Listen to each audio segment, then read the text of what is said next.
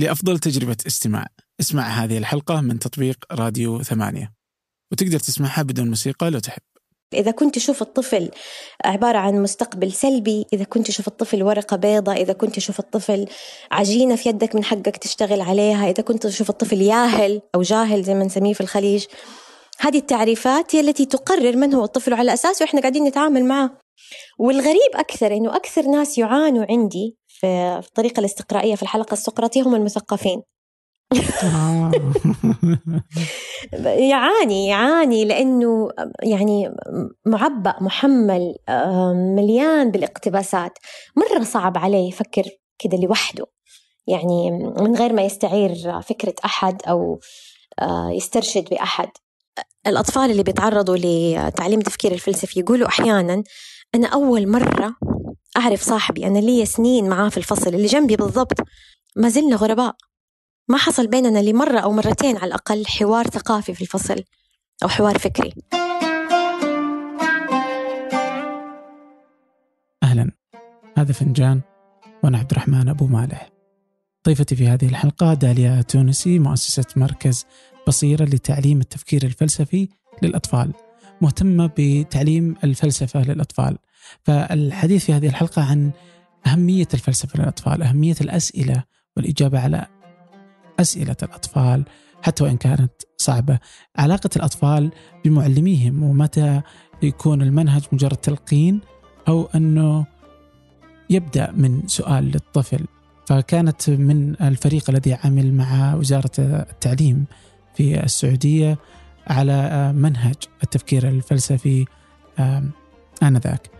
حقيقة حلقة رائعة ومهمة في ذات الوقت. قبل أن نبدأ الحلقة أود منكم مشاركة الحلقة مع من تعتقدون تهمه. كذلك آه، لا تنسوا تقييم البودكاست على أبل بودكاست أو أي من التطبيقات التي تستخدمونها. أما الآن لنبدأ. أهلا داليا. أهلا عبد الرحمن. يا أهلا وسهلا. أبتصور الحين يعني أكبر سؤال فلسفي جالس يصير آه وهو حقيقي يعني. العادة أتذكر أني كنت أسمع ذا السؤال وذي ذي المسألة الفلسفية آه لما مثلا يبغوا يسووا كذا السيارات ذاتية القيادة أو حتى لو بس في الحصص الفلسفية أنه يجي يقول لك أو في اثنين يمشوا على الطريق في واحد جالس كذا أنت بتقتل الاثنين ولا الواحد؟ إيش تقرر؟ آه. بس الحين الأطباء مع الكورونا جالسين نفس الشيء يسوونه الحين. أو الحين عندي ثلاثة مصابين واحد عنده مرض سابق واحد كبير في السن واحد شاب. مين اللي يموت ومين اللي يحيا؟ فيعني الحين هذه الأسئلة الفلسفية صارت يعني حقيقة. نعم نعيش في عالم غريب الآن فعلا ومليء بال بالمدهش والمثير. فهذه الأسئلة الفلسفية أحس إنها يعني يعني ملحة و... ونستخدمها بشكل أو بآخر في حياتنا يعني ممكن تكون في مثل هذه الصعوبات وممكن تكون في غيرها. وأنت مهتمة بهذا المجال بس يعني كذا يوم رحت أقرأ لقيك درستي في البداية علم حيوان في جامعة الملك عبد العزيز البكالوريوس آه بعدين دخلت في الماجستير إلى تخصص علم الاجتماع وش و... وين نقطة التحول في حياتك من إنه عادي يعني واضح إنه علوم حيوان م. يعني واضح إنه اهتماماتك بعيدة عن الفلسفة إلى إنك انتقلتي وصارت الفلسفة هي اليوم بتصور حتى أنت قلتيها أكثر من مرة إن هذه شغلتك في الحياة أنت تعيشي لأجل هذا لأجل تعليم نعم الفلسفة. لأجل هذا الشغف نعم نعم نعم آه أو تبغاني أبدأ من قبل ما اخترت علم الاجتماع يعني من فين جات فكرة إني أدخل علم اجتماع طفل صح؟ إي أنا ودي أفهم من وين جت فكرة علم الاجتماع و... والاهتمام هذا شيء عجيب هو أن السؤال يعني يرجعني لورا تماما يخليني أتذكر أشياء بعيدة. بس خليني أركز آه، أتوقع أنه في شيء حصل آه، في حياتي لما أعتقد أعتقد إنه البدايات كانت لما جبت بنتي فاطمة. خليني أرجع لك لأيام الصحوة. طيب؟ أنا من يعني أنا من أنا من يعني أنا مخضرمة في الصحوة يعني في التسعينات كنت مخرطة تماما. وأعتقد إنه هذا الشيء خلاني يعني على فكرة يعني إحنا إحنا الصحوة عندنا في الحجاز تختلف عن الصحوة في مناطق أخرى. فمثلا خلينا نقول إنه إذا أنا كنت بنت صحوية في الحجاز حيكون شوية مختلف لما نقول أنا بنت صحوية في أي منطقة أخرى. الصحوة في ديك الفترة كانت آه، عبارة عن حالة زي ما تقول ايجنسي أو استقواء. يعني أنا الوحيدة في أسرتي الكبيرة كلها اللي اخترت هذا النمط من الحياة. كان كنت أعتبرها يعني حالة من الحياة حالة من النظر للأمور بطريقة مختلفة أو آه، اختيار أو موقف آه، موقف فكري وعلى أساسه يعني آه، أختار نمط معيشتي. فأعتقد أنه من هذيك الحتة كانت يعني علاقتي بالحياة علاقة جدية كاملة. صح بتعلمك الجدية. تعلمك أنه أنت لازم يكون عندك تعرف يعني تكون عارف إنه أنت جاي هنا عشان تسوي شيء معين أو تحقق هدف معين أو تعرف الفكر الغائي. هذا كان مرة مسيطر علي في ذيك الفترة. وأتذكر مرة كويس يعني لما كانت أستاذتي تقول لنا يعني تقول لنا مثلا لما توقفي قدام المرايه كل يوم في الصباح أسألي نفسك السؤال. انت ليش هنا؟ انت ليش لابسة ده اللبس؟ انت ليش آه، فين رايحة اليوم؟ إيش نيتك من عملك؟ هذه الأسئلة المهمة والكبيرة هي اللي فضلت معايا يعني أتوقع لأنه يمكن عندي عندي اهتمام بالأسئلة هذه أصلا يعني. ف زي إيش الأسئلة الكبيرة؟ هي دي أسئلة الغايات والمآلات ومن أنا وماذا أريد.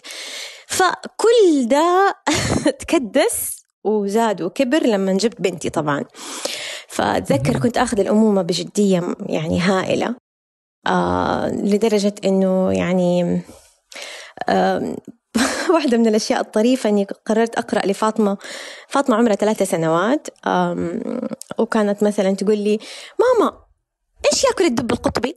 أقول لها ما أعرف إيش رأيك تقول لي أمم إيش رأيك تروح تدور في الإنسايكلوبيديا؟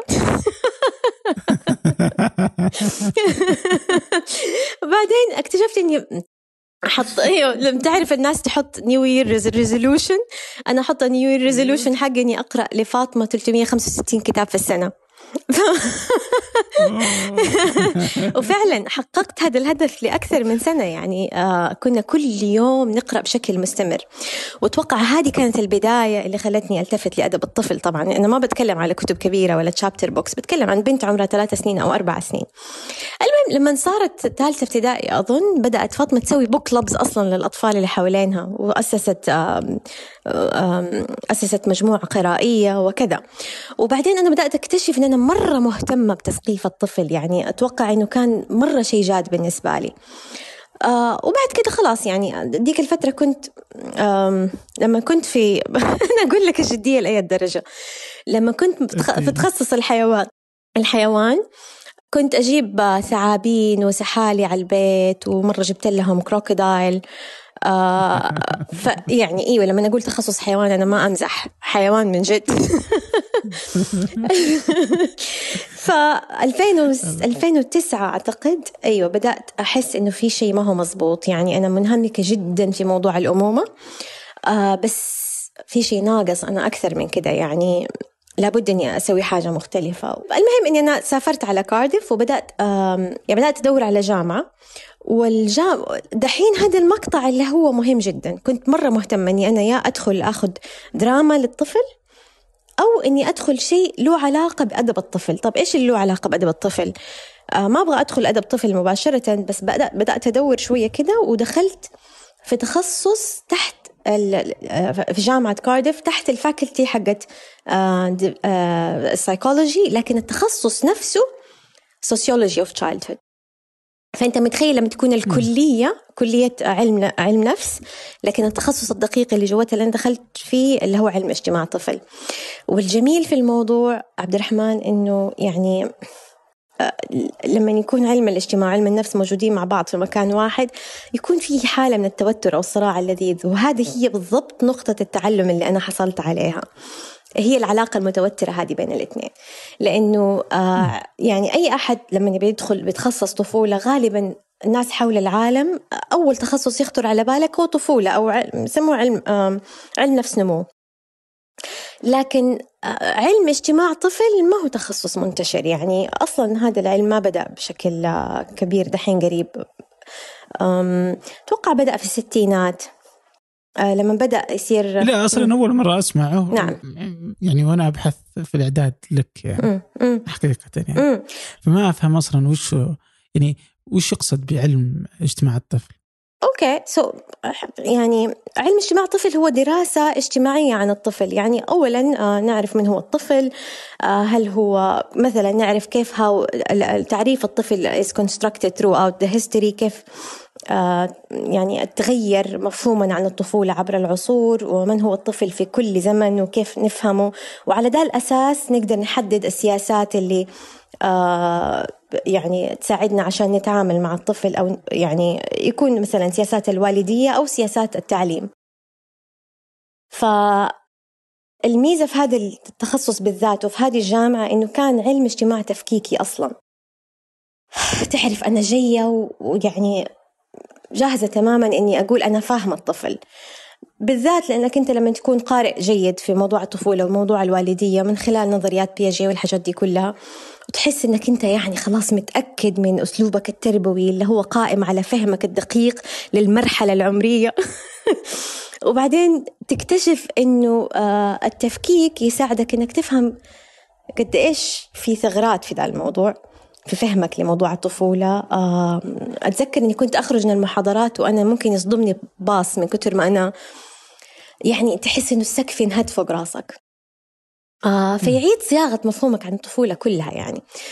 وبسبب هذا التخصص دخلت في موضوع التعليل الأخلاقي عند الطفل وعملت زي ما تقول البحث الميداني حقي عن عن مجمو... لمجموعة من الأطفال اللي هم مسلمين في ديك. يعني في منطقة كارديف نفسها الأقليات المسلمة وديك الفترة كنت أسميه interventional session أو يعني تدخل تربوي أو شيء زي كده عشان أساعد الأطفال يحسنوا من جودة التعليل الأخلاقي عندهم على حسب نظرية كولبرغ إنه في طريقة نحسن التعليل الأخلاقي آه، وده اللي دخلني بالضبط تحديدا في موضوع تعليم التفكير الفلسفي لأنه هذا ال interventional session أو التدخل التربوي هو الاسم الثاني له تعليم التفكير الفلسفي. ومن هنا كانت البداية في أن أنا دخلت في ذا المجال يعني. طيب بعد ما درستي ذا المجال قديش تحسي إنه إحنا اليوم فاهمين من هو الطفل أو أطفالنا يعني؟ ما هو سهل الموضوع؟ لأنه أصلا إذا كنا بنقول إنه مفهوم الطفل آه، مفهوم آه، يعني بناء اجتماعي آه، ما هو شيء ثابت فهو بيتغير باستمرار. إحنا ما إحنا قادرين نلحق يعني أصلا أصلا إحنا كنا فاهمين الطفل زمان عشان نفهمه. دحين يعني أنت قول لي تعرف الفرق بين مثلا طفل الصحوة عن الفرق بين طفل الطفرة عن الفرق بين طفل الحجارة في المنطقة العربية هنا عن الفرق بين طفل الألفية عن الفرق بين طفل الإنترنت دول اللي هم أصلا ولدوا في عصر الإنترنت. يعني ولدي ما يعرف الدنيا ما قبل الإنترنت. إيش الفرق بينه وبين اللي قبله؟ في فروق اجتماعية. كبيرة بينهم يعني. آه دحين طفل كورونا. يعني آه. تعريف الطفل متغير باستمرار لأنه آه إحنا اللي نقرره. إحنا اللي نحدده. إحنا اللي نقول من هو الطفل. إذا كنت تشوف الطفل عبارة عن مستقبل سلبي إذا كنت تشوف الطفل ورقة بيضاء إذا كنت تشوف الطفل عجينة في يدك من حقك تشتغل عليها إذا كنت تشوف الطفل ياهل أو جاهل زي ما نسميه في الخليج. هذه التعريفات هي التي تقرر من هو الطفل وعلى اساسه إحنا قاعدين نتعامل معه. وهذه ترى تفرق تفرق كثير مرة. هذا اللي إحنا يعني مثلا أضرب لك مثال في التعليم. آه إحنا طول عمرنا في التعليم نعتمد على النظريات اللي هي نظريات علم نفس النمو التمرحل اللي يسميها خلاص؟ so مثلا حديك أضرب لك مثل قد إيش دقيق لكن قد إيش يفرق. so so, مثلا نظريات بياجيه, بياجيه عن التمرحل. تقول إنه الطفل يمشي من مرحلة للمرحلة اللي بعدها وفي تخيلها كده معايا كأنه سلم خلاص؟ والعلاقة بين المرحلة والثانية علاقة فاصلة. فمثلا لابد إنه الطفل ينتهي من المرحلة دي. إيش يعني مرحلة أصلا؟ إيش يعني مراحل بيجي فكرتها الأساسية إنه أنا أعمل أبحاث عن مجموعة كبيرة من الأطفال وأدرس النورمز أو أعمل دراسات كمية عشان تحدد لي مواصفات الطفل في المرحلة العمرية دي. خلاص؟ وعلى أساسه أقرر من هو الطفل اللي له مواصفات السبع سنوات. خلاص؟ وهذه المواصفات بنيوية يعني آه هذه المواصفات بنيوية بمعنى إنها محتومة آه بيولوجيا محكومة بيولوجيا خلاص كده إدراكه مح يعني إدراكه محدد بهذه الطريقة خلاص؟ سو so, آه لكن بعد ما يخلص من دي المرحلة عشان يوصل للمرحلة اللي بعدها آه لازم ينتهي من المرحلة الأولى ويوصل للمرحلة اللي بعدها. فشايف كيف أنت؟ الطفل عبارة عن مراحل منفصلة. so so, أنت فكر في إنه هذا الطفل الصغير قبل ما يصير بالغ قد إيش الانفصال اللي بينهم لأنه المراحل منفصلة. فهمت كيف؟ يعني آه. فهمت كيف؟ تخيلت شكلها؟ بس تخيلها في ذهنك. so so, الطفل الصغير وعلاقته بالبالغ حتكون علاقة كأنك أنت علاقة قطبية تماما. البالغ هو وهذا الطفل الصغير دائما ناقص ودائما في حالة حدوث ودائما لابد أنه يكتمل بأنه يصل إلى عالم الكبار. الكبير البعيد اللي هناك اللي خلص خلاص المراحل حقته هو الذي يقدم الوصاية ويقدم النصيحة ويصحح ويعدل من هذا الطفل الذي يحتاج أن يصل إلى هناك. سو so, هذا دحين حنسميه خطاب ثقافي. خلاص؟ بسبب بسبب نمط البحث آه عن الطفولة. ناو مثلا خلينا ناخذ فيغوتسكي برضو من علماء آه علماء نفس النمو. فكر فيها علاقته بالطفولة ما هي علاقة مراحل كده منفصلة علاقة لولبية. شايف كيف شكلها؟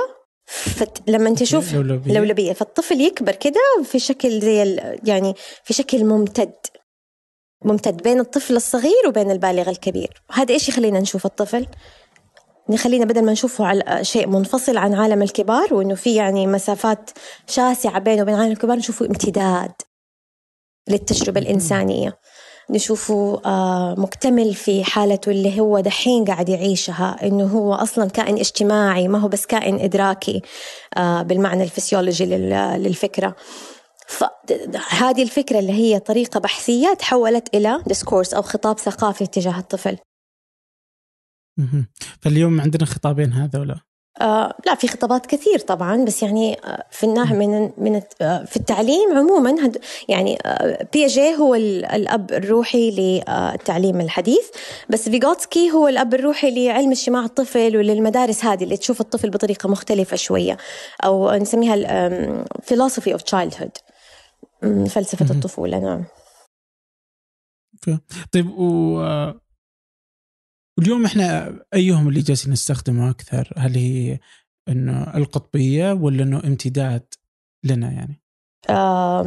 لا ما زالت ما زال التعليم التقليدي أو حتى التعليم اللي إحنا نسميه البنائي ما زال يستخدم نظريات علم نفس النمو بكثافة بالرغم أنها بتتغير وتتطور المدرسة ال Piagetian أو مدرسة التمرحل أكثر. okay.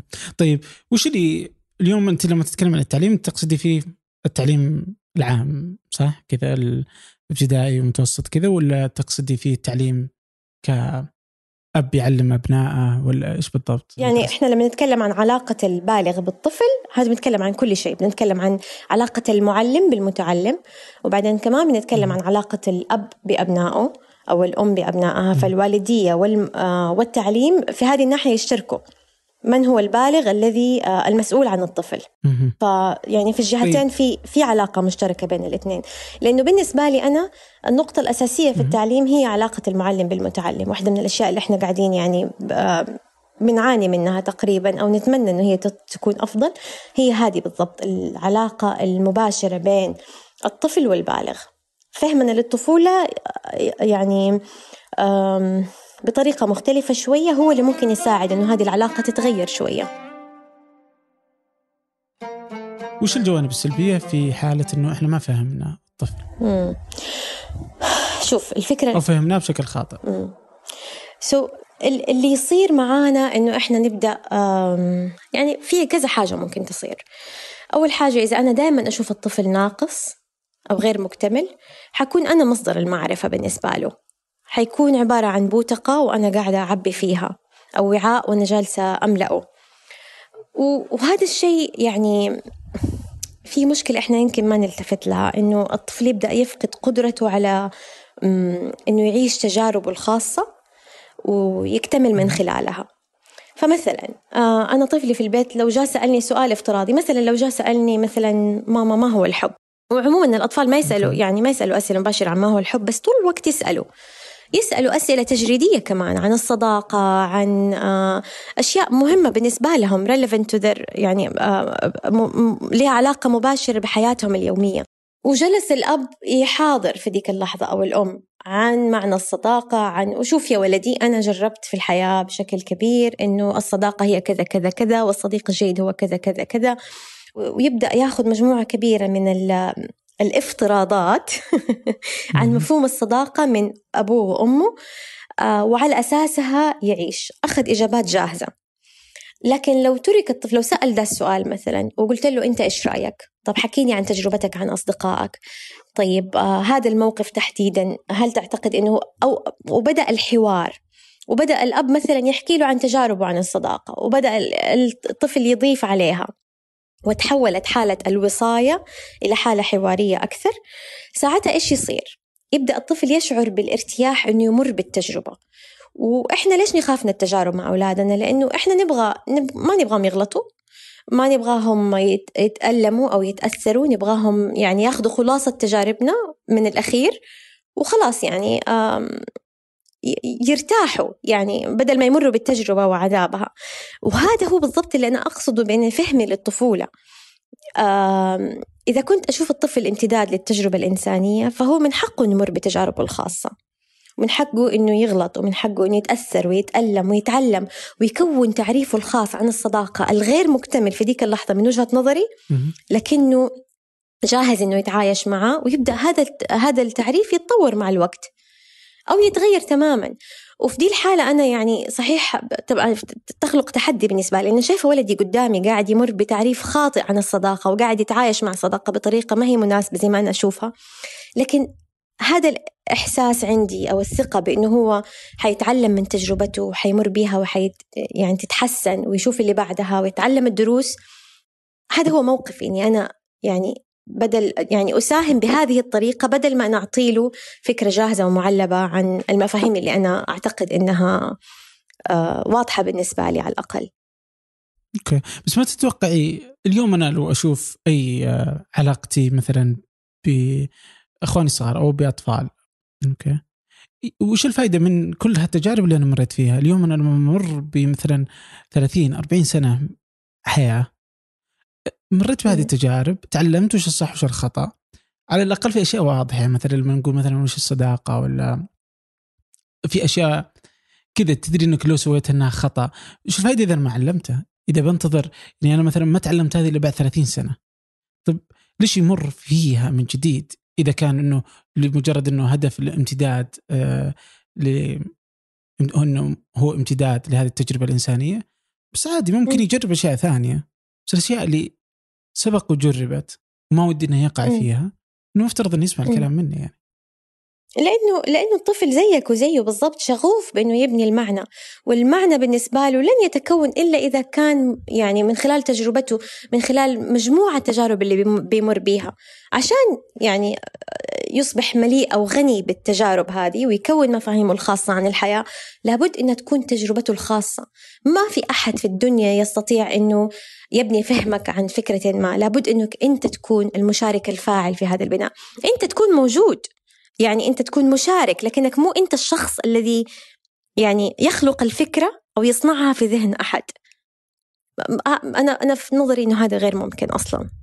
طيب علشان ما يكون آه، إنه تنظيري ودي أعرف إذا حاضر. إذا في شيء صار حاضر. في علاقتك أنت مع أولادك وكنت أنت ما ودك إنك تسوينها لولا إن أنت تثقي بما تريدين إنه أولادك يجربونه. فخليتي آه أوكي. كذا تجربة حقيقية. كثير.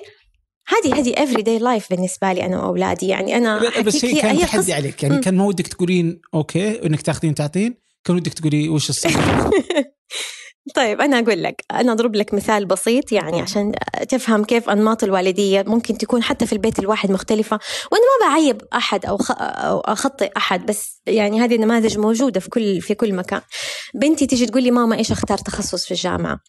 أقوم أنا أقول امم وأخذ الموضوع بجدية كبيرة ونجلس أنا وهي ونحط الورقة والقلم ونجلس نقول لها طيب يلا خلينا نفكر في كل التخصصات أعطيني. ونعمل mind map وأقول لها طيب خلينا نجرب ده. وبعدين تقول لي لا ده ندخل في حوار طويل ونطلع كل اللي في راسها وبعدين نعمل حذف وإضافة وأقول لها طيب يلا نبحث في ذا الموضوع وندخل على الإنترنت. تتعب معايا مرة. يدخل أبوها. تقول له بابا إيش اختار تخصص جامعة؟ يقول لها طبعا محاسبة. of course تقول لي ماما شفتي؟ هو ده اللي أنا بدور عليه. أبغى أحد يقول لي إيش أدخل وأنا مرتاحة. يعني طيب كل التعب اللي تعبته معاكي ده لي ثلاث ساعات وابوكي ما حتى سألك إيش رأيك؟ أنا شايف إني انت محاسبة أنا شايفة كده قدام عيني يقول لها. وطبعا تكون يعني أحيانا تكون هو ده اللي محتاجته ف أنا ما بضرب ده المثال عشان أقول إنه آه، أسلوبي كان أفضل أو إنه لا طبعا مجدي أكثر. بالعكس بقول إنه التعايش مع الأطفال في المنزل يعطيك انطباع إنه ترى أحيانا يقولوا لي ماما كفاية أعطينا رأي. يعني مو كل شيء يكون كده ما هو واضح بالنسبة لنا. أحيانا نحتاج كده بيور جايدنس فلما يطلبوا ده الشيء أنا أكون جاهزة إن أنا فعلا أقول لهم طيب أنا هذا رأيي إذا أنتم تبغوا تاخذوه بس في أغلب الوقت أعطيهم هم مساحتهم للأفكار. وطبعا هذا تحدي كبير لأنه في الأخير أنت بتخلق أطفال يعني مستقلين وجاهزين إنهم ياخذوا قراراتهم بنفسهم ويتحملوا عواقب هذه القرارات.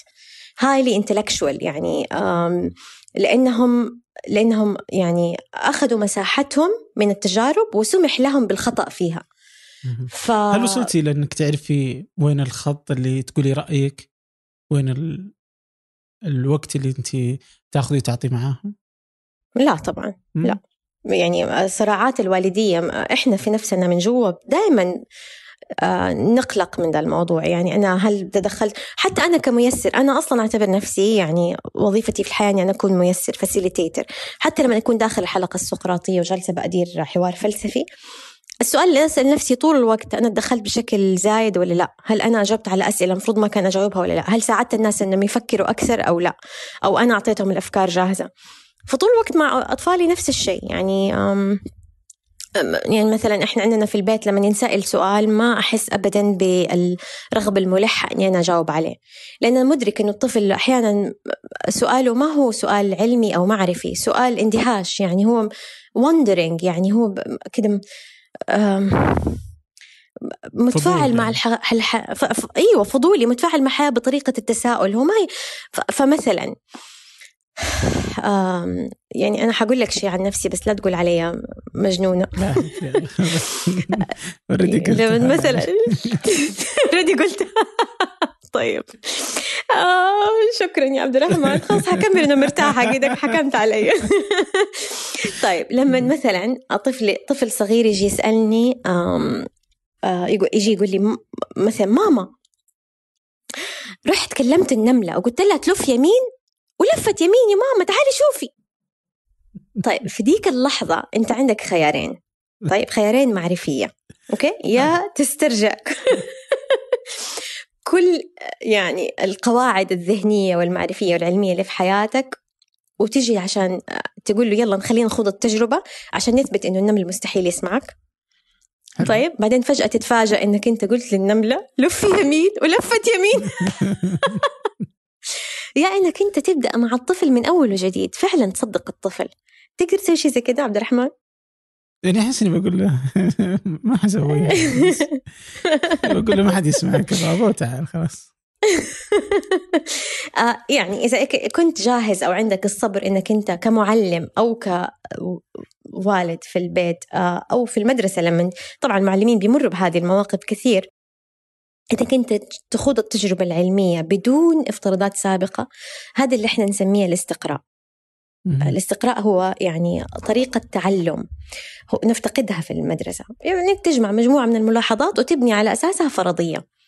إحنا لأنه مكدسين بالمعارف مكدسين بالحقائق العلمية والفاكتس مرة يصعب علينا الاستقراء. صحيح. الطفل قائم فهمه على الاستقراء.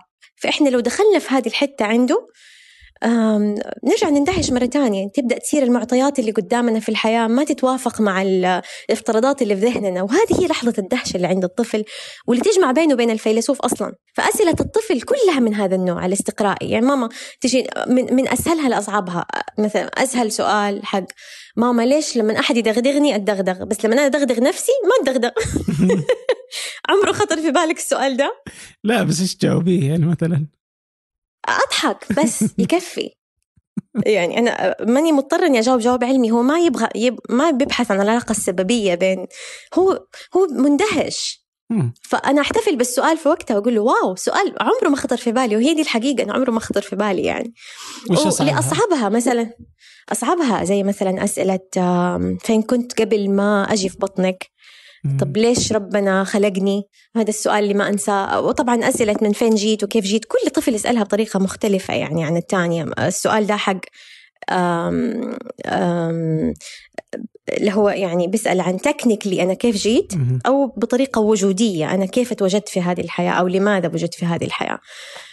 هذه بتكون أسئلة ما هي سهلة. يعني بس طبعا كلهم يسألوها يعني كل واحد بطريقته. كيف الوالدين المفترض الشكل الأمثل للإجابة على مثل هذه الأسئلة الصعبة. اللي يحس انها دائما تسأل يعني. يختلف من طفل للتاني. يعني زي ما قلت لك فاطمة اللي هي كانت تبغى تدور في الإنسايكلوبيديا على ال... على الدب القطبي كيف ياكل تختلف عن سارة مثلا. سارة بنتي اللي هي شاعره شاعرة يعني بدا المعنى ففاطمة لما سألتني ده السؤال ما رضيت. كان عمرها يمكن أربع سنوات أو خمس سنوات وما تحركت من المكان إلين ما تأكدت إنها عرفت المعلومة بشكل كامل المعلومة فسيولوجيا. من أين يأتي الطفل؟ آه وخلتني أجيب ورقة وأرسم لها كمان. لكن آه سارة سألت سؤال بشري بشكل شاعري جدا يعني سألتني قالت لي كيف جسم كيف جسم الزوجة يعرف إنه هذا زوجها؟ سبحان الله يا ماما. والتفتت وكملت طريقها كانت تتفرج في الشارع في السيارة أصلا ما انتظرت جوابي.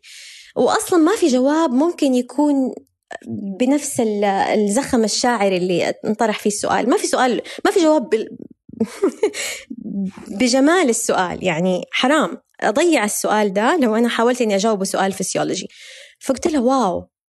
بس وخلاص وانتهى يعني هذا هو كان. هي, يعني بالنسبة للمعلومة هي حتحصل عليها في أي وقت بس ساعة لحظة ال wondering هذه أو لحظة الإندهاش خليها تاخذ وقتها خليها تكون بطيئة و...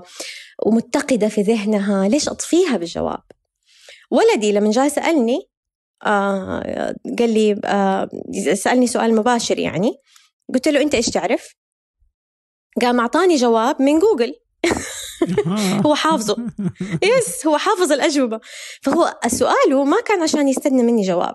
سؤاله عشان كان يبي يدردش معي بيفضفض بيقول لي يا ماما أنا في معلومات أعرفها وباكي تعرف إنه أنا عارفها فبدأ الحوار من على ذا الأساس أنت إيش تعرف وأنا إيش ممكن أساعدك تعرف أكثر ومن فين ممكن تعرف أكثر؟ بس يعني مو أكثر يعني ما كان ما فغالبا إحنا نستوعب إنه العلاقة بين الوالد والابن من جهة السؤال هي علاقة مباشرة هو يسألني وأنا لازم بد لابد إني أكون أجاوب وأفاجئك على فكرة يا عبد الرحمن لما تتكلم مع المدرسين المدرس عنده خوف شديد ورهبة شديدة من إنه ينسأل سؤال وما يعرف يجاوبه.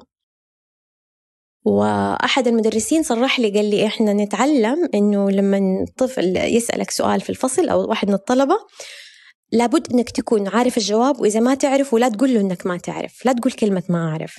تخيل. مم. ليه؟ علشان لا يشعر إنه كيف مدرس ما يعرف؟ بالضبط عشان هذه العلاقة الفوقية. تفتكر لما قلت لك الخطاب الثقافي حق التمرحل كيف يعطي المعلم هايراركي عالية جدا يعطي المعلم طبقية عالية في علاقته مع الطفل هو ده بالضبط اللي إحنا قاعدين نشتغل عليه بس تعرف إيش أول خطوة نسويها عشان نقدر نحسن هذا المستوى من العلاقة؟ إيش؟ إنه إحنا نعطي الطفل قوة السؤال بدل ما المعلم يسأل نعلم الطفل هو اللي يسأل مم. طيب على التعليم هل آه، المدرسين أطفالك قد اشتكوك من أطفالك وكثرة أسئلتهم؟ آه لا. لا؟ ما لا ما حصل. حسيت إنهم بيكونون ما... لا لا لا. لا ليني مو مثلا أطفالي طول الوقت ماشيين يسألوا البيت. ما ما ما مو زي كذا مو في المدرسة بيسأل. لا لا عادي هم أطفال عاديين جدا في المدرسة يعني ما ما عندي هذه المشكلة بس. بس عموما المعلم يشتكي من من الطفل كثير السؤال يقلق من هذا من هذا النوع من الأطفال.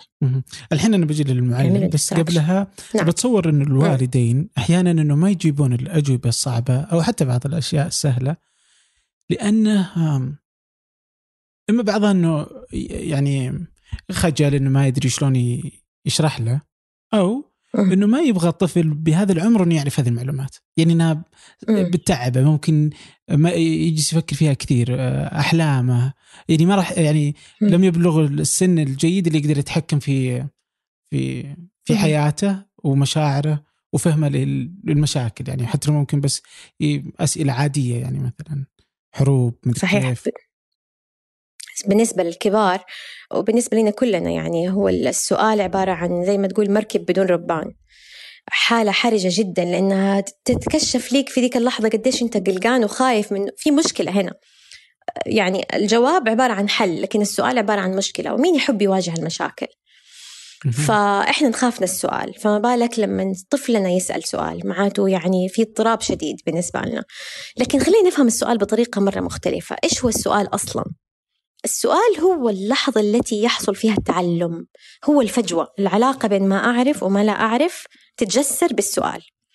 ف يعني مثلا خلينا ناخذ دوي. دوي كيف يفهم عملية التعلم نفسها؟ إيش يعني لما نقول أنا تعلمت؟ طيب أنا أنا يعني حصلت حصلت لي تجربة تعلم. آه كل الكائنات الحية تمر بلحظة التعلم لما تحتاج آم، تعبر من منطقة راحة كانت موجودة فيها ويحصل في قلق أو توتر أو حالة من التحدي وتحتاج تغير آه، من طريقة سلوكها حتى تعبر هذه المرحلة وتعيش يعني بالضبط زي كده بيولوجيا طيب؟ آه، يعني تستمر في العيش. طيب بالنسبة للإنسان نفس الشيء. عشان كده فكر فيها. أي شيء إحنا قاعدين نحفظه في المدرسة؟ كل التعليم التقليدي اللي إحنا مرينا به اللي عبارة عن حفظ. هذه اللحظة الحرجة ما حصلت. لحظة السؤال ما حصلت ما حصلت بالكمية الكافية بالنسبة لنا. إحنا ما تعلمنا نسأل. وأنت تخيل أتخيل يا عبد الرحمن إنه معظم المعارف اللي تعلمناها في حياتنا عبارة عن أجوبة لا أس... ما بدأت بسؤال. يعني ما بدأت بالطريقة الصحيحة. التعلم يحصل من خلال سؤال ثم جواب. إحنا أخذنا الأجوبة جاهزة بدون سؤالها. هشة يعني بسيطة سطحية. آه عشان كده ما حصل يعني التعلم اللي هو التجريبي بالمعنى الحقيقي في حياتنا بسبب أسلوب التعليم ده. كيف تتخيلين فالطفل إنه لما يسأل في البيت م. هذه لحظة مهمة جدا بالنسبة له هو قاعد يمر بهذه الحالة الحرجة اللي هي ال- القلق المعرفي. في شيء أريد أن أعبره الآن. تخيل إنه هذه اللحظة لا يحتفى بها تخيل إنه ما يتعلم إنه هذه لحظة مهمة يعني هي أداة تعلم بالنسبة له. ف يعني أنا أتوقع إنها مهمة جدا. طيب وكيف تتخيلين مثلا شكل ال- التعليم والمناهج إذا كانت تبغى تحتفي بالسؤال؟ مو بس المحتوى والتعليم كل شيء كل شيء ينقلب. العلاقة الفوقية أو ال- التوتر في السلطة هذا يعني عدم ال إيش يسموه؟ العدل ولا الانبالانس عدم التوازن في السلطة. عدم التوازن في السلطة بين المعلم والمتعلم حيتصلح شوية لأنه إذا أنا أعطيت الطفل قوة السؤال بشرط إني أنا ما كنت قلقانة وخايفة إني لازم أجاوبه طول الوقت وإنه ما أقول إنه أنا وما كنت خايفة أو قلقانة إني أقول ما أعرف كمعلم آه فأنا أعطيته قوة التعلم لحظة التعلم أعطيته القدرة على إنه ينشئ المعنى من ذاته آه والمعنى ينشأ لما آه إحنا نرغب في إنه هو يكون آه له علاقة مباشرة بتجاربنا الشخصية زي ما قلت لك أول. وكيف يكون له علاقة مباشرة بتجاربنا الشخصية؟ إذا أنا ما أنشأت السؤال من ذاتي. أنا أقول لك شيء يعني أنت فكر فيها كل الأسئلة اللي يسألها المعلمين في الفصل اللي حنسميها ال rhetoric questions أو الأسئلة البلاغية أو أسئلة الدرجة الثانية. أنا ليش حجاوب على سؤال. بكل القوة الوجودية اللي عندي وكده برغبتي الحقيقية في أن أنا أجاوب؟ إذا أنا عارف أن المعلم أصلا بيسأل هو عارف الجواب. مم. عرفت كيف؟ هذه الأسئلة اللي بيسألها المعلم معظمها الأسئلة الإجرائية إنه هو جالس بس يتأكد إحنا حافظين ولا لأ نوع الأسئلة اللي إحنا بندور عليها اللي نبغى الأطفال يتعلموها في المدارس مختلف تماما الأسئلة التي تستدعي الحوار dialogical أو inquiry questions هذه مرة مختلفة عن نموذج الأسئلة اللي آه، مثلا اللي تبدأ من فتحت الكتاب أو من هو آه، كاتب القصيدة أو في أي سنة مات الأسئلة التي تفترض أو مثلا ما معنى المفردة الفلانية. هذه الأسئلة تفترض أنه إحنا عشان نتعلم لابد أن نفهم أولا. والفهم أو الكومبريهنشن يأتي من الأسئلة التي يعني اللي تسبر أغوار النص أو الفكرة عشان نستوعب النص تماما بعدين يجي التعلم. طبعا أنا ما ما أشوف هذه الطريقة يعني أفضل طريقة. أسئلة الفهم مهمة جدا لكن ما هي الأسئلة اللي إحنا بندور عليها. في نوع ثاني من الأسئلة اللي ما بعد النص. يعني يعني اللي هي الأسئلة التجريدية أو المفاهيمية. ما هي المفاهيم الموجودة في هذا النص؟ وعلى أساسها نقدر نطرح سؤال أكبر من النص. فأنا دائما أضرب ذا المثال. هنا تصير إنه في مشكلة. يعني أفهم إنه أفضل للطلبة وللمنهج نفسه يعني إذا كنا نبغى نطلع ناس تكون فاهمة أكثر انه يكون في هذا الشكل من الأسئلة والحوار ومدري شلون لكنه يبقى في نفس المس... في نفس الوقت إنه يتطلب إنه المعلم يكون ما ما يقبل هذا. هذه الطريقة اللي أنت تبغيها ما تقبل بأنصاف معلمين أتوقع إنه يجب انه يكون معلم فاهم حقا المنهج فاهم؟ وش جالس يتكلم عنه. يعني كذا اللي جالس اتخيل مثلا لو صارت الأسئلة أو إنه الكل يقدر يسأل أسئلة خارج نطاق إنه هل أنت حافظ ولا لا. يمديهم يجون مثلا في خصوصا في مثلا مواد الدين تبدأ هنا مسألة أحس معقدة. يصير لما نعم. يسألوا مثلا في حتى لو بس في الفقه إذا إذا إذا تجاوزنا التوحيد. رحنا للفقه. ليش مثلا أكل آه، لحم الإبل آه، يفسد الوضوء؟ آه، ليش مدري شلون؟ ليش ليش أركان الوضوء بهذا الشكل؟ ليش هذا المدري يعني فاهمة؟ الأسئلة لن تنتهي. والأجوبة صعب. يعني أتوقع أن يتطلب فقهاء يجيبوها. مو مجرد معلم موجود على أكثر ما أدري كم عدد المدارس في السعودية ولكنها كثيرة مرة. فما يمديهم يضبطون هذه الجودة من التعليم. صح ولا؟ على أساس ما زلنا على ما زلنا نفترض طبعا أتفق معك الموضوع ما هو سهل ابدا. كيف تحول المعلم العادي أو التقليدي الذي يعني يهتم بالمحتوى إلى معلم متفلسف إحنا نسميه أول ميسر. آه بس ما زلت في افتراض أنت قاعد تقوله إنه لابد إنه المعلم يكون آه يعني يملك الجواب. أنا يعني مو بالضروري يملك الجواب لكن يعرف كيف يعرف كيف المسألة لأنه أغلب الأسئلة بالضبط. هذه لها إجابات لها مو بالضرورة إجابات لكن لها منطق. بس إذا قال ما ندري ما ندري. مو عشان كده إحنا يعني نبغى نخرج من الأسئلة اللي لها إجابات ال factual questions أو ال contextual questions أو الأسئلة الأسئلة النصية زي ما أو السياقية إلى الأسئلة التجريدية المفاهيمية. طبعا حضرب لك شوية أمثلة من المنهج كيف المعلم يقدر إنه هو يخلق هذا النوع من السؤال خلاص؟ في درس في رابعة ابتدائي اسمه اسمه الذبابة ناقلة الأمراض أظن. درسي واحد من دروسي المفضل مفضلة لأنه مليان بال بالجمل القابلة للضحك يعني زي ما نقول. فإذا المعلم أيوه. يعني هو عبارة عن يعني درس لطيف جدا كده عبارة عن مجموعة يعني لو عملت له discourse analysis حت يعني كده شيء فلة. آه، مليان بالافتراضات الدينية والحقائق العلمية وأيضا الجمل الفلسفية القابلة للضحك. فمثلا آه، تلاقي الدرس ده يقول إنه الذبابة تنقل المرض بإرادة الله. خلاص؟ آه هذه الجملة يعني خطيرة أنا أشوف إنها تنحط مع أطفال رابعة ابتدائي. فهي جملة قابلة للضحك نقدر نستطيع أنه نفتح منها حوار فلسفي. بس في جمل كمان أعظم تحت تمشي شوي كده في الدرس تلاقي أنه في كلمة تقول آه، فاتقي شرها. شر الذبابة لو المعلم تعلم يلقط هذه المنطقة مثلا في الدرس آه فتصير الأسئلة بعد الدرس ما هي مثلا ما هي الأمراض التي تنقلها الذبابة آه هل الذبابة كائن آه نحبه أو لا أو لابد أن نتجنبه زي زي كده يصير السؤال على ال contestable statement هذه على الجملة القابلة للضحك هذه هل الذبابة كائن شرير؟ ويبدأ يتحول ال session أو الدرس إلى إلى درس مفاهيمي أكثر بيتكلم عن الخير والشر والطبيعة آه، طبيعة البشر هل الخير والشر موجود في في أصل الإنسان أو لا؟ وحيكون بسيط جدا على مستوى رابعه ابتدائي لكن تخيل إيش ممكن نحصل من الدرس ده بس لو اتعلمنا نرصد الافتراض اللي موجود فيه. بس يعني نحن ما نبغى من المعلم أكثر من كده. شوف أنا أقول لك حاجة. المناهج ثلاثة أنواع أساسية. خلاص؟ النوع الأول المهتم بالمحتوى هذا اللي أنا وأنت درسنا عليه. هذا المنهج له مواصفات خاصة مثلا من ضمنها آه، آه، الطريقة البداغوجي الأسلوب التدريسي نفسه. آه يقول لك إنه المناهج لابد أنها تكون منفصلة. مثلا التعبير ويا للعجب لابد أن يكون منفصل عن القواعد أو البلاغة أو القراءة. طيب؟ لأنه تخصصات منفصلة. وأنه المعلم له مواصفات معينة هو المعطي والطفل هو المستقبل. المعلم هو الخبير خلاص؟ هذا المنهج المهتم بالمحتوى.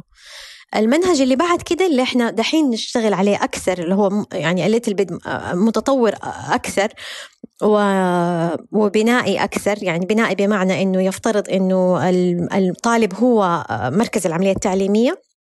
هذا النوع من المناهج يقول لك إنه يهتم بال بالمنتج التعليمي أو ال goal oriented يعني. وهذا اللي نلاقيه دحين في المدارس الخاصة حتى في ال IB المناهج المتطورة كلها.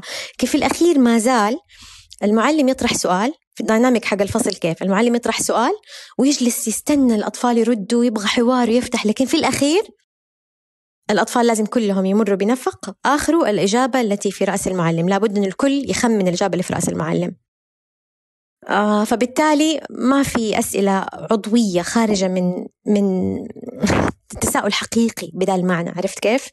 آه ولن يحصل التعلم. ما زال نقول نقول في ذيك الحالة إنه هو child centered أو متمركز حول الطفل لكنه في الأخير يلبي آه، يعني الإجابة المعرفية في ذهن المتعلم. هذا النموذج من التعلم ما زال استدلالي. يعني عندنا قاعدة أساسية أو, أو فكرة أساسية أو تعريف أساسي والأطفال بس بيطبقوا. اللي إحنا بندور عليه هو النموذج الثالث. النموذج الثالث هو يعتمد على العملية التعليمية أكثر. اللي هو؟ هو ده اللي هو يسموه process uh, driven يعني يهتم أكثر بالعملية التعليمية. أنا أقول لك ليش مرة مهمه العملية التعليمية. لأنه الطريقة اللي نتعلم بيها مش بس المحتوى اللي إحنا قاعدين نتعلم به هي اللي تصنع منك إنسان. هي اللي يعني هي اللي تصنع أسلوبك في الحياة تصنع طريقة تعلمك. فإذا أنت تعودت إنك أنت لابد أن يكون عندك قاعدة فكرية على أساسها تبني كل التطبيقات في حياتك فأنت ممتاز. هذا شيء مرة ممتاز. يعني الطبيب لابد أن يكون متأكد لابد أن يكون عنده قواعد كاملة لابد أن يكون عنده نسبة خطأ مرة قليلة من خلال الأبحاث العلمية والإثباتات والأرقام وكذا. لأنه لما حيفتح بطن المريض ما يبغى يسأل سؤال فلسفي في ذيك اللحظة. ما يبغى ما يبغى يسال عن معنى الحياة لابد إنه يمارس يعني أقصى قدر من آه، من الممارسة المهنية اللي قائمة على قواعد علمية عشان ما يغلط. لكن في المقابل في شيء ناقص الاستدلال القدرة على مثلا بناء المعيار. آه، أنا حقول لك مثلا نموذج آه، لبناء المعيار. لو جبت لي مجموعة من الأطفال خلينا نشوف خلينا نقول حصة الفنون. طيب؟ وجبت لهم مجموعة من الرسومات اللي هي نسميها border line cases أو اللي هي النماذج الحدية اللي هي ما أنت متأكد هذا فن ولا ما هو فن؟ مثلا لو جبت لك آه، صورة إعلان بيبسي آه، العلامة العلامة التجارية حقت بيبسي. ولا جبت لك مثلا آه، صدفة ولا حجر من الطبيعة منحوت بشكل كده مرة فني؟ وسألتك قلت لك هذا فن ولا ما هو فن؟ الحين المعلم في النموذج العادي آه حيجيب لهم تعريف الفن من خلال الكتب اللي موجودة ويقول لهم على أساسه قرروا هذه الرسمات فن ولا ما هي فن. لكن إذا كنا بنتكلم على منهج يعتمد على العملية التعليمية نفسها فأنا جالسة أبني في آه في آه في ذهنية الأطفال القدرة على خلق المعيار واختبار المعيار.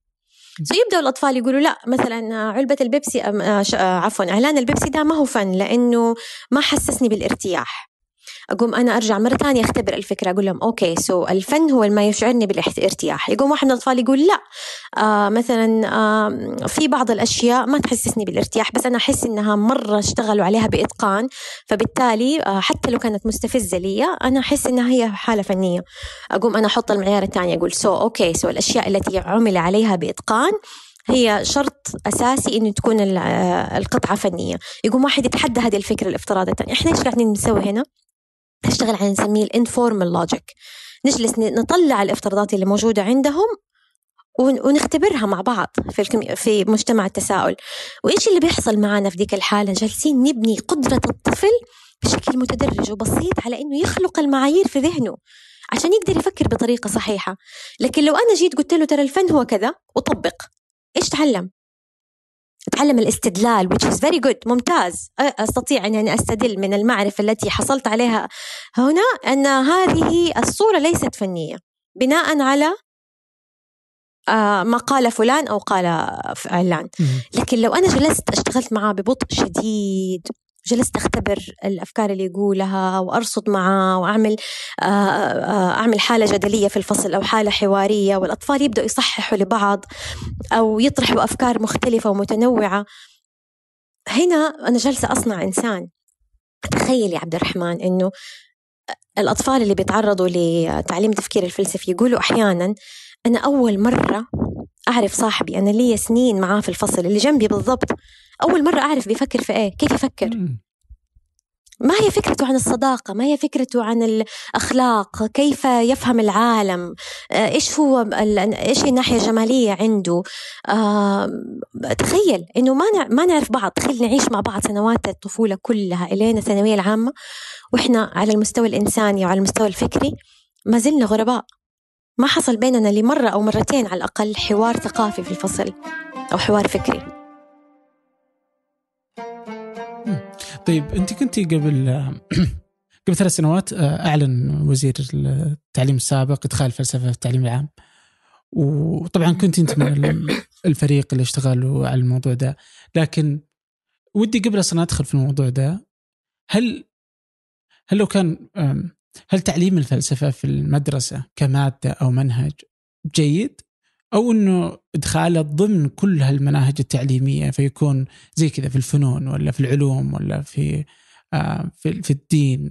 فيكون هو جزء من آه المناهج كاملة مو شيء الحالة كذا تتعلمه. بعدين إذا رحت آه حصة العلوم يقول لي أوه مالك دخل. أنا أقول لك كذا تسوي زي كذا. فحكيني.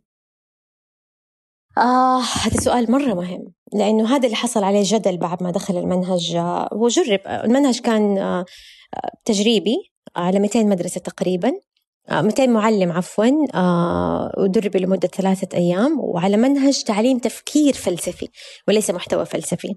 مم. فصار الجدل هم إحنا نحتاج محتوى فلسفي ولا نحتاج تفكير فلسفي وما الفرق بينهم؟ وهذا كان في ناس عندهم اعتراض شديد هذا منهج أي كلام ما في اسم فيلسوف واحد. نعم ما في اسم فيلسوف واحد وهذا أهم شيء في التفكير الفلسفي. إن الطفل ما يحتاج ترى يعرف لا شوبنهاور ولا يعرف ريكور ولا يعرف ما هو محتاج هذا كله. الطفل يحتاج يتعلم يفكر. وأنا بالنسبة لي هذا موقف مرة مهم موقف أخلاقي من الطفولة. أنا لما أجي أجيب طفل عمره 16 سنة أو سبعة سنوات وأنحته على طريقة آه، آه، فيلسوف معين أو أو أمده بمنهج متكامل مثلا عن الفلسفة النسوية أنا جالسة إيش أسوي هنا؟ أبرمج أدلج. ما هو ده اللي إحنا نحتاجه ابدا. ما نحتاج أحزاب وجماعات وناس تتبنى أفكار متصارعة. نحتاج ناخذ من الفلسفة نترك هذا كله وناخذ من الفلسفة أدواتها أدوات التفلسف التفكير المفاهيمي التفكير الافتراضي طرح السؤال التجريد الحوار الحوار السقراطي الفكرة والفكرة المقابلة التفكير الطيفي مجموعة كبيرة من الأدوات الرائعة. هي دي اللي نحتاجها ونبى نحطها في منهج يساعد الأطفال إنهم يشتغلوا ويساعد المعلم كمان إنهم يشتغلوا على كل المواد بهذه الطريقة. وهذا اللي إحنا كنا بنحاول نسويه. أنا اللي أعرفه على فكرة يعني في كل أنحاء العالم المدر... الفلسفة فيها مشكلة أساسية. يعني أنا أقول لك أقول لك شيء مثلا. عندي صديقة روسية برضو من من الميسرين أصدقاء الميسرين تقول لي إنه إحنا عندنا نفس المشكلة في روسيا الناس ما هي قادرة تتقبل الفلسفة. تعرف ليش؟ ليه؟ لأنه بالنسبة للجيل القديم كانت تدرس الفلسفة في الحكومة السابقة على أنها الفلسفة الماركسية. الفلسفة هي كده بالضبط الفلسفة الماركسية. وطبعا لما انهار الاتحاد السوفيتي وانتهت الفكرة هذه آه الناس صارت رافضة لأنه ما توسع مفهوم الفلسفة أكثر من كده. كانت عبارة عن بروباغندا أو يعني آه طريقة للحكومة أنها تغسل رؤوس الناس. بس فيمكن أنه تستخدم بهذه الطريقة ومو هو ده اللي إحنا نبغاه. آه في أمريكا نفس الشيء. صديقا يقول لي إحنا المدارس الكاثوليك فقط هي اللي تدرس محتوى فلسفي. فلما تيجي تقول لي أحد فلسفه يقول لك في المدارس يقول لك لا هذا غسيل دماغ. إحنا ما نبغى أحد يدرسنا لاهوت. فلما تنحصر الفلسفة في محتوى يمكن أن يعني يكون لها تأثيرات سلبية كبيرة. لكن التفكير الفلسفي مرة مختلف. مختلف تماما. يعني إحنا ما نستعير اسم أي فيلسوف. والغريب يا عبد الرحمن إنه الأطفال والكبار لما يدخلوا في تعليم التفكير الفلسفي وأنا أشوفها أنا يعني عملت أكثر من أكثر من يعني أكثر من 800 أو 900 ورشة في تسعة سنوات. شيء عجيب. في الكونكلوجن غالبا لما نجي نتكلم عن الكلمات الأخيرة أو ختام الحلقة نكتشف إن إحنا قاعدين نستكشف أفكار الفلاسفة الكبار من غير ما نجيب اسمهم كأنه إحنا وصلنا لها بطريقة استقرائية من غير ما نستعير اسم أي فيلسوف. والغريب أكثر إنه أكثر ناس يعانوا عندي في الطريقة الاستقرائية في الحلقة السقراطية هم المثقفين. آه. يعاني يعاني لأنه يعني معبأ محمل مليان بالاقتباسات. مرة صعب عليه يفكر كده لوحده. يعني من غير ما يستعير فكرة أحد أو آه، يسترشد بأحد. ما ما, في ال construct هذا اللي إحنا بنتكلم عليه لأنه في الحلقة السقراطية فكرتها الأساسية إنه أنت إذا أعطيت الناس القدرة إنهم يفكروا بنفسهم آه، من غير ما يكون في سلطة معرفية فوقهم المفروض إنه إذا مشي الحوار بطريقة صحيحة يحصل construct أو بناء معرفي. فتبدأ الأفكار تتطور شوية شوية شوية شوية تعلى تعلى تعلى أو أحيانا تتغير أو تلف وتدور أو ترجع لورا أو لقدام هذا كله بناء خلاص؟ المثقف اللي هو يعني ممتلئ بأفكار الآخرين ما يقدر يدخل في هذا البناء. ما ما يلاقي نفسه جوته لأنه يعني ما قدر يبني الفكرة من تحت لفوق كده بشويش بهدوء. آه ما في أحد دائما جالس يملي عليه الأفكار من برا. فما بقول إنه إحنا ما نبغى ناس مثقفين ابدا مو مو هذا قصدي ولا نبغى الناس ما تقرأ في الفلسفة. بس يعني يفرق كثير بين الشخص الذي يستطيع أن يفكر بطريقة فلسفية والشخص اللي حافظ بس. اي أنا بتصور إني كنت بقول لك كذا في بداية النقاش إني أنا أحس إنه عادي. يعني إذا يمديك تأخذ مثلا إنه كانت يقول كذا ولا هوبس يقول كذا وارسطو مدري مان وتبدأ تأخذهم وتشوف إيش يقولون لأنهم تختلف كثيرا. فيمديك تبني مثلا مسائل الخير والشر ولا مسائل مدري شو من كثير من هالفلاسفة يعني آه صحيح بس بس بعدين كذا يوم وأنت تتحدث عن المثقفين بتصور يمكن يكون إنه يعني عيبها في هذه المرحلة إنه بيكون إني أنا أميل لما يقول آه، مثلا آه، كانت في نعم. في أغلب أقواله فبميل نعم. لاقواله حتى وإن كذا ما بجلس أنا آه، أفندها بذاتها يمكن نعم. ف... فيمكن كذا تصير المسألة صعبة إني أجلس أبني الأشياء من البداية وممكن صح. للأطفال يكون صح. أحسن ف... فغريب آه وفي في نقطة ثانية كمان م. آه مهمة أنت من فين تبدأ المثير الفلسفي المثير هي اللحظة التي آه يحصل فيها الاندهاش ويبدأ السؤال يستوقد في الذهن لو بدأتها من نص لكانت نص تجريدي بحت بيتكلم عن أفكار بعيدة عن عالم الأطفال يختلف تماما عن لو بدأتها مثلا من نص في حياتهم اليومية أو صورة أو فيلم أو فيديو أو شيء يتعلق بممارساتهم هم. آه لازم يكون آه لازم يكون شيء يعني خاص بهم هم يستثير سؤالهم من تجاربهم الشخصية. فالنصوص الكبيرة والبعيدة هذه مهمة ممكن تصلح لطلبة الجامعة يعني بس لما نتكلم عن أطفال المدارس أعتقد أنه مثلا أدب الطفل أو النصوص الموجودة في مناهجهم أو الحياة اليومية أحيانا ممكن توصل معاك لدرجة يعني إحنا نعلم الأطفال في البداية من خلال القصة أو الحكي. آه، لأنه أقرب لحياتهم. وفي طبعا يعني السرد في آه، في حبكة وفي صراع وفي شخصيات وفي أشياء قريبة من عالم الطفل.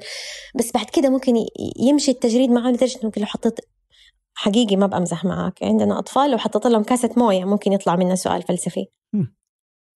التجريد يصل لهذه المرحلة مع التعود والتدريب وكذا.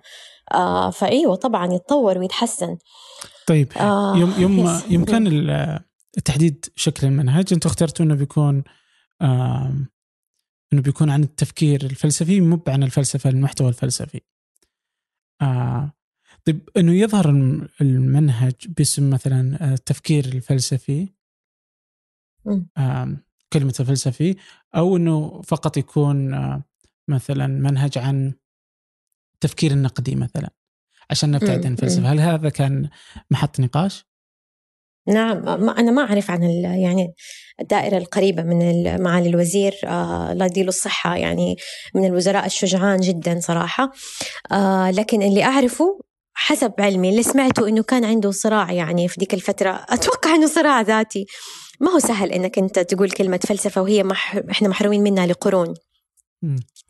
آه والآخر لحظة كان متردد هذا اللي أعرفه. يعني هذه الرومرز اللي طلعت.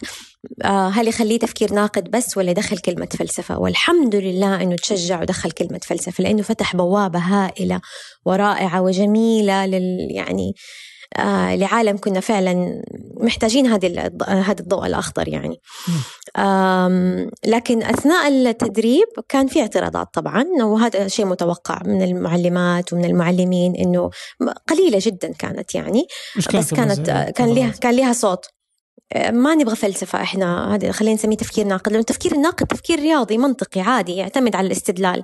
فما في مشكلة أنت جيب مقدمة أولى ومقدمة ثانية وأدرس النتائج وهذا شيء طبيعي جدا. يعني ممكن أي معلم ما يشعر بالحرج تجاهه. لكن النهايات المفتوحة هذه هي المقلقة. بالنسبة للمعلم أنا كيف أفتح حوار فلسفي مفتوح في الفصل؟ طب أنا كيف ما أنهيه؟ كيف ما يكون آخر يعني أنت متخيل؟ يعني أنا بس أبغاك تتصور معايا إنه أنا أفتح حوار فلسفي في الفصل وبعد ما يخلص كل الحوار الجميل والجذاب ده أجي أقول لهم أوكي هذا كله كان رائع وجميل لكن ترى الحقيقة هي كذا.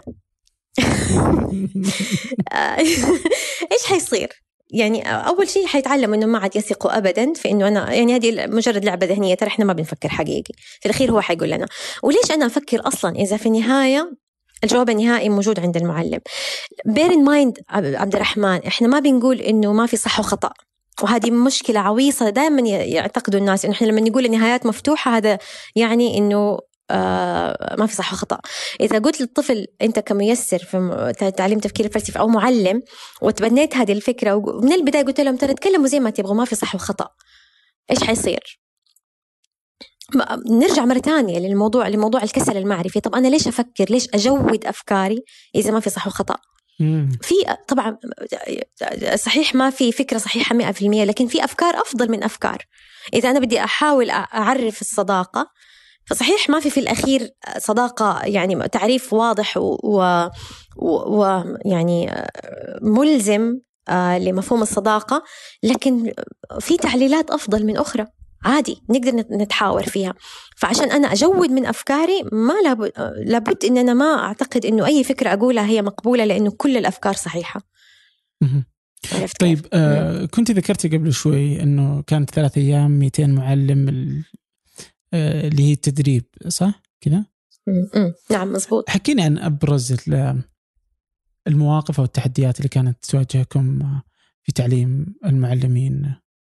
لهذه التفكير الفلسفي. آه، أتذكر لما لما كنا في بريطانيا في تدريب مرة بسيط كده كان هو يعني آه، السيد روجر اللي هو المدرب الأساسي لما كنا في بريطانيا قاعدين نشتغل على على المنهج نفسه. فجاب كتكوت كده صغير. الفكرة الأساسية إنه إحنا نمرر الكتكوت لبعض والهدف منه إنه إحنا نستخدم فكرة إنه واحد من أهداف التفكير الفلسفي إنه إحنا نشتغل على التفكير الرعائي. أو caring thinking خلاص؟ فيعني تمرين مرة بسيط إنه كل واحد يمرر الكتكوت للثاني باهتمام. ف فروجر كان بيسألني هل أنتم عندكم مشكلة مع الكتكوت؟ لأنه مرة كان مهتم أنه المنهج يكون يعني مناسب ثقافيا ما يكون في أحد متحسس من الموضوع ده. آه قلت له لا ما عندنا مشكلة ما عندنا مشكلة مع الكتكوت أبدا. قام واحد اسمه نيك معانا قال آه أوه أنتوا عندكم وزغ. الوزغ ممتاز ممكن نستخدمه. لا, لا يا أستاذ. لا لا لا لا لا فاهم غلط. الوزغ حيوان تقريبا حيوان قومي عندكم. هو أكثر حيوان موجود. لابد إنه إحنا نحط قلت له ما أنت فاهم لا تقرب جنب الوزغ. إيه. أحس إنهم لخبطوا هنا الضب والوزغ بس برضه still لا تقرب يعني.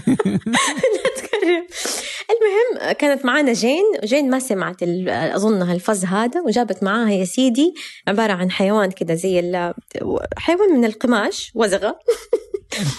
جين إيش اللي سويتيه ده؟ معقول؟ هن... بعدين قعدت أقول لها okay جين خلينا نجرب. يمكن لأنه كان ماشي التدريب كم يوم ولسه ما إحنا قادرين نوصل مع المعلمات للحظة الحرجة هذه يعني السؤال الفلسفي اللي كده يعني مثير للجدل ما هو راضي يحصل.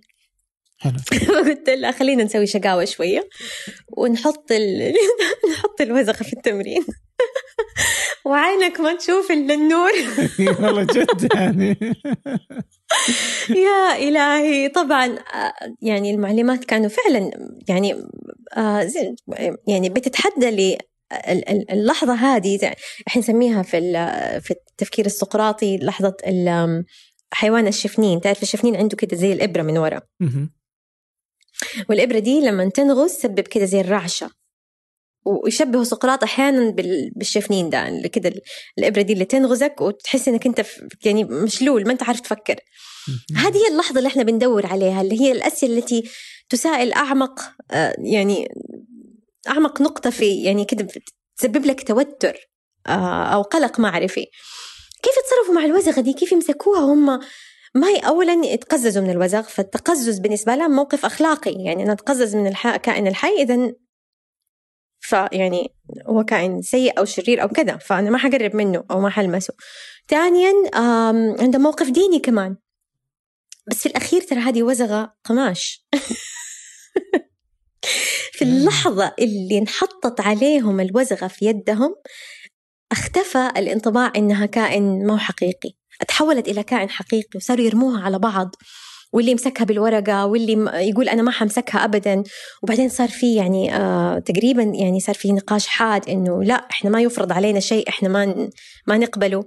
وكانت يعني أنا أتوقع أنها كانت لحظة مهمة لأنها لحظة فلسفية يعني. كيف تتعامل مع فكرة مخيفة بالنسبة لك؟ هل تستطيع على الأقل تمررها بهدوء؟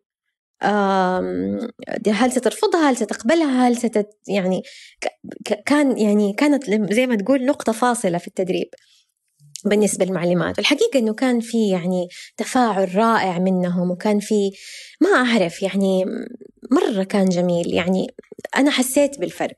أنا حسيت أن التدريب ده كان مرة مهم بالنسبة للمعلمات. في مواقف كثير تانية كانت تدل على قد إيش أنه هذا التدريب مهم للمعلم أكثر على فكرة الدراسات تقول يعني إحنا يعني الدراسات تقول إنه انه تأثير تعليم التفكير الفلسفي ليس فقط على الطلبة على المعلم نفسه. قدرة المعلم على الإصغاء يعني إيش إصغاء يا عبد الرحمن؟ يعني إنه يستمع بصدق وعمق للأفكار التي تخرج من صميم يعني آه، آه، تساؤلات الأطفال. أو نموذجهم عن الحياة أو الطريقة اللي يفكروا بيها أو بنائهم للمعنى أو تاريخهم الثقافي والشخصي الطريقة اللي تربوا بيها. تصير جزء من الطريقة اللي أفهم بها الطفل. أعرفه. يصير في قدرة على التسامح غريبة لأن قاعدة أسمع لين ما ينتهي كلامه. ممنوع أرفع يدي ألين آخر حرف ينقال. والمعلمة تتأكد إنه هذا الشيء يصير. آه طبعا تبدأ هي تسأل الأسئلة اللي إحنا نسميها الأسئلة السقراطية الأسئلة الاستفهامية اللي هو مثلا استيضاحيه ما الذي تقصده بذلك؟ تخيل لما يكون الإنصات لهذه الدرجة. حكيني أكثر عن فكرتك دي. طب أنت زي ما أنت بتسوي معايا دحين يا عبد الرحمن تخيل لو يكون هذا في الفصل. كلمني أكثر عن ما تقصده. طب أنت ما نقدت نفسك في النقطة هذه؟ طب رجعني أكثر للنقطة اللي قبلها. طب فلان قال الكلمة الفلانية دي هل تعتقد إنك تقدر تغير رأيك؟ طب لو في أحد بده يرد عليك إيش ممكن يقول؟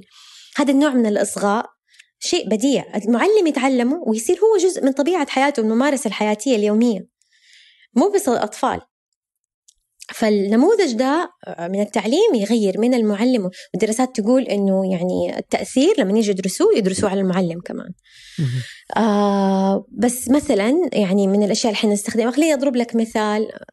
واحد من التمارين اللي نشتغل عليها اللي هي طيف الأفكار خلاص مم. طيف الأفكار عبارة عن إنه الفصل يتحول بدل ما يكون كراسي مرصوصة كده يتحول إلى حدوة حصان مم. شكل حدوة الحصان. وفي في حدوة الحصان دي تقرر أنت إيش موقفك من ال contestable statement أو من الجملة المثيرة للجدل اللي إحنا ممكن نطرحها. ف let's say مثلا جملة مثيرة للجدل خليني أضرب مثال عام ما ما له علاقة بالفصل عشان الناس تحس بأنه يعني تتفاعل معايا. مثلا الجملة المثيرة للجدل تقول آه، نستطيع أن نختار من نحب. ما الذي تعنيه أن تكون الجملة مثيرة أو قابل للضحك؟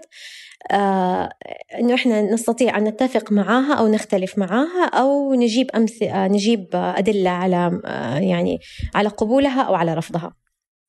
خلاص؟ طيب فبعدين يبدأوا يختاروا مكانهم الأطفال أو التيتشرز حسب التدريب اللي إحنا قاعدين نسويه آه، حسب موقفهم من الجملة. مثلا إذا اخترت أقصى اليمين فأنت لا تتفق تماما إذا اخترت أقصى اليسار فأنت تتفق تماما. بعدين تختار موقفك على حسب أتفق قليلا آه، أتفق أو لا أدري. لا أتفق لا أتفق قليلا أو لا أتفق تماما. عرفت كيف؟ فالفكرة من هذا التمرين إنه يعلمنا إنه الأفكار ما هي ما هي بالضرورة تكون قطبية أقصى اليمين أو أقصى اليسار. إذا تعلمت إنك تعلل آه، فكرتك فأنت ممكن تختار أي شيء. يعني ممكن تقول مثلا أنا لا أتفق قليلا. لما تاخذ موقف لا أتفق قليلا أو لا أدري لو أخذت موقف لا أدري مثلا فأنت قاعد تقول لأنك لازم تقول يعني لازم تعبر عن رأيك. آه هذه الدقة بالضبط في اختيار يعني القدرة على إنك أنت ترفلكت أو أو تتفكر في أفكارك أو تعكس أفكارك. وهذه القدرة على التعبير نسميها ال metacognitive abilities أو القدرة على أو مهارات ما فوق التفكير. so so, مهارات ما فوق التفكير يعني لو مثلا قلت أنا أفكر لكن هذا تفكير خلاص لكن لو قلت أنا أفكر هكذا لأنه هذه يعني قدرة على أنك أنت تفكر في أفكارك. وهذه مهارة فلسفية. فهذه التفاصيل الدقيقة كانت مرة مهمة في التدريب. لما سوينا هذا التمرين مع المعلمات اكتشفنا نقطة أنه الكل كان بياخذ مواقف قطبية. تقريبا كل المعلمات تجمعوا في جهة واحدة. مثلا لا أتفق في أقصى حالة عدم الاتفاق. لكن الطيف ما أستخدم بطريقة آه، يعني لسه ما ما استطاعوا إنهم هم يستغلوا هذه ال هذه ال هذا يعني التجرؤ عفوا ما استطاعوا إنهم يستغلوا هذه الفرصة إنهم يختاروا مواقف آه، يعني أكثر دقة عشان لسه التعليل يحتاج له تدريب أكثر وعشان التفكير النقدي عندهم. آه، يحتاج له شغل أكثر المعلمين نفسهم. وقديش هذا انعكس على يعني إنه أخذوا مثلا يعني مالوا إلى أحد الأقطاب؟ قديش أثر على على فهمكم للمعلمين اللي ما هي بس المعلمين. يبدوا يعلموا so so, uh, إنه إنه المعلمين يخ... يميلوا لأحد الأقطاب هذه علامة مهمة على إنه القدرة على إنك أنت تفكر في ال subcategories أو تفكر بدقة أو تحلل الموضوع آه، من خلال تعليل معين آه، أو يكون عندك موقف آه، أقل حدية. هذه علامة على إنه إحنا عندنا في المجتمع نفسه أصلا هذه المشكلة اللي هي المواقف الحدية أو القطبية في التفكير. فإحنا نحتاج مش بس نعلم الأطفال على هذا الشيء إحنا حتى الكبار يعني معظمنا ممكن نقع في هذه المشكلة. لكن إني أستطيع بدقة أرصد أفكاري في داخل عقلي آه وأتأكد أنا فعلا في أي زاوية أو من أي من أي منطقة بفكر آه حيخليني أقل حدية في إن أنا يعني ترى الموقف الحدي سهل. يعني أسود أو أبيض لكن المسافة الرمادية في النص هي اللي تقع فيها الحياة اليومية أصلا. معظم تصرفاتنا اليومية تقع في المنطقة الرمادية في النص. ال metacognitive abilities أو القدرة على التفكير في التفكير تساعدني على رصد هذه المواقف في حياتي اليومية أصلا. آه أنا مريم بنتي تقول لي ماما يعني هذه واحدة من الأشياء اللي ساعدني فيها التفكير الفلسفي صراحة في بيتي تحديدا. ماما أنا ما عمري شفت عائلة ريفلكتيف زينا. طول الوقت وإحنا نفكر في أفكارنا. طول الوقت وأنا أقول دقيقة أنا ليش فكرت كده؟ كيف ممكن أحسن فكرتي دي؟ أو يمكن أنا كنت غلطانة لما فكرت بهذه الطريقة. أو ممكن مثلا أنا يعني إذا استطعت أن آه، تفكر بصوت عالي آه، وتحكي قصة نفسك مع نفسك فأنت جالس طول الوقت تجود من من يعني سلوكياتك وتصرفاتك. هو ده الأساس للسلوك الأخلاقي. إنك تتحسس لمواقفك الذاتية وعلاقاتك مع الآخرين. تستطيع أن ترصد ما يحصل معك داخل عقلك أو داخل شعورك عجيب طيب آه الحين تم التجربة على 200 آه مدرسة حول المملكة آه وتوقف البرنامج باعتقادي آه نعم. يعني بعد التجربة صح؟ أنا ما أعرف إيش اللي حصل طلعت بنتيجة ما نعرف. هل طلعت نتيجة جيدة و آه، إيجابية وسلبية ولا ما بس توقف كذا؟ لابد إنه حصل إنه آه يعني حصل في تقرير آه، انكتب تقرير ولابد إنه راح للوزير وعلى أساسه أتقرر. بس أنا آه، في أشياء كثير حصلت منها مثلا إنه حصل تغيير في الوزارة الوزير تغير. آه صحيح. وبعدين أعتقد إنه وزارة التعليم تمر بحالة حوكمة وهذا شيء جيد. فإنه أعتقد إنه الوزير قال في التلفزيون إنه البرنامج ما مر بالحوكمة اللازمة له وإنه حياخذ وقته واحتمال إنه يرجع نتمنى إنه يرجع يعني. الحقيقة إنه مفيد جدا مهم جدا وتغيير جذري آه، في ويحل مشاكل أساسية عندنا في التعليم. آه. بلا شك يعني. آه، فاليوم أتصور أنه شغلك الشاغل اللي هي مؤسسة بصيرة. نعم. حكيني أكثر وش اللي تسويه المؤسسة آه ولا شيء. إحنا بدأنا من تسع سنوات. آه كنا نطلق عليها يعني ما كن ما كانت مرسمة وما كنا نقدر نقول كلمة فلسفة. آه أنا يعني ماني شخص إيه ماني شخص راعي أبدا ولا أحب إني أواجه المجتمع بأفكار ما يرتاح لها ولا أستخدم في بصيرة أي خطوط حمراء. فبالتالي ما أستخدم كلمة فلسفة. ألين ما فتح الباب أو ألين ما يعني سمح لي بالضوء الأخضر. قبلها كنت أسميه تفكير مفاهيمي هو بالفعل تفكير مفاهيمي أو تفكير يعني نستخدم أي مصطلح يعني تفكير آه، إبداعي أي شيء يعني مناسب آه، يستطيع الناس إنهم يتقبلوا وإحنا نسوي ورش عمل إحنا عندنا كذا يعني كذا باثوي أو كذا طريقة. تسع سنوات اللي فاتت كنا نسوي ورش عمل للكبار وللصغار نعمل حلقات سقراطية ونعلمهم كيف يفكروا بطريقة فلسفية. لكن الشيء المهم اللي حصل في بصيرة السنتين اللي فاتت دي بعد ما انفتح الضوء الأخضر نحن صرنا نقدم اعتمادات في تيسير تعليم التفكير الفلسفي. فنقدم ورش عمل تقدم المستوى التأسيسي الأول آه اللي تديك الأدوات الأساسية عشان تستطيع أن أنت تستخدم التيسير في فصلك آه أو أو إذا كنت معلم أو إذا كنت تربوي أو إذا كنت تشتغل في أي مجال يخص الأطفال أو حتى الكبار يعني. تستطيع أن تستخدم الأدوات الأساسية في تعليم التفكير الفلسفي. آه بس وبعد ودحين دخلنا الحمد لله في في المستوى الثاني. الحمد لله في خلال سنة واحدة دربنا 150 شخص آه الحمد لله. 30 منهم أخذوا الاعتماد لممارس و15 من ال 30 دول أخذوا ال advanced level أو المستوى المتقدم. فأنا أعتبره إنجاز مرة ممتاز. المرحلة اللي بعد كده إن شاء الله نبدأ ندخل على المدارس وندرب المعلمين بشكل مباشر مع الطلبة في المدرسة. إذا سوينا يعني إذا استطعنا يعني نخلص من جائحة كورونا ونبدأ نرجع مرة ثانية لشغلنا آه يا رب يا, رب, يا رب, يا رب. الآن كل واحد يبغى يرجع بس نعم. يعني. سبحان الله. آه. الحمد لله. الحمد لله على كل حال. نعم. عموما مؤسسة بصيرة موجود آه، يعني حساباتك وحسابات المؤسسة بضعها في وصف الحلقة. وكذلك في كذا محاضرة لك على اليوتيوب. بحاول أنها تكون في وصف الحلقة. إن شاء الله أنها شكرا. تساعد البقية. ويعطيك العافية والله على اللي جالسة تسويه يعني شيء مهم جدا. و شكرا. شكرا يا عبد الرحمن. إن شاء الله يا رب. الله نسمع منك. نتمنى انه العالم كله يصير ميسرين. إن شاء الله العالم شاء الله. أجمل لو استمعنا لبعض فعلا. العالم أجمل لو دهشة الأطفال وتساؤلاتهم صارت أكثر احتفي بها بشكل أفضل. بلا شك. شكرا داليا شكرا لكم شكرا للتنسيق والإعداد. ريما طلال وفي الهندسة الصوتية محمد الحسن وفي التحرير محمد نادي وعلى إدارة إذاعة ثمانية ثمود محفوظ ومازن العتيبي. هذا فنجان أحد منتجات شركة ثمانية للنشر. ننشر كل الإنتاج بحب من مدينة الرياض. الأسبوع المقبل ألقاكم.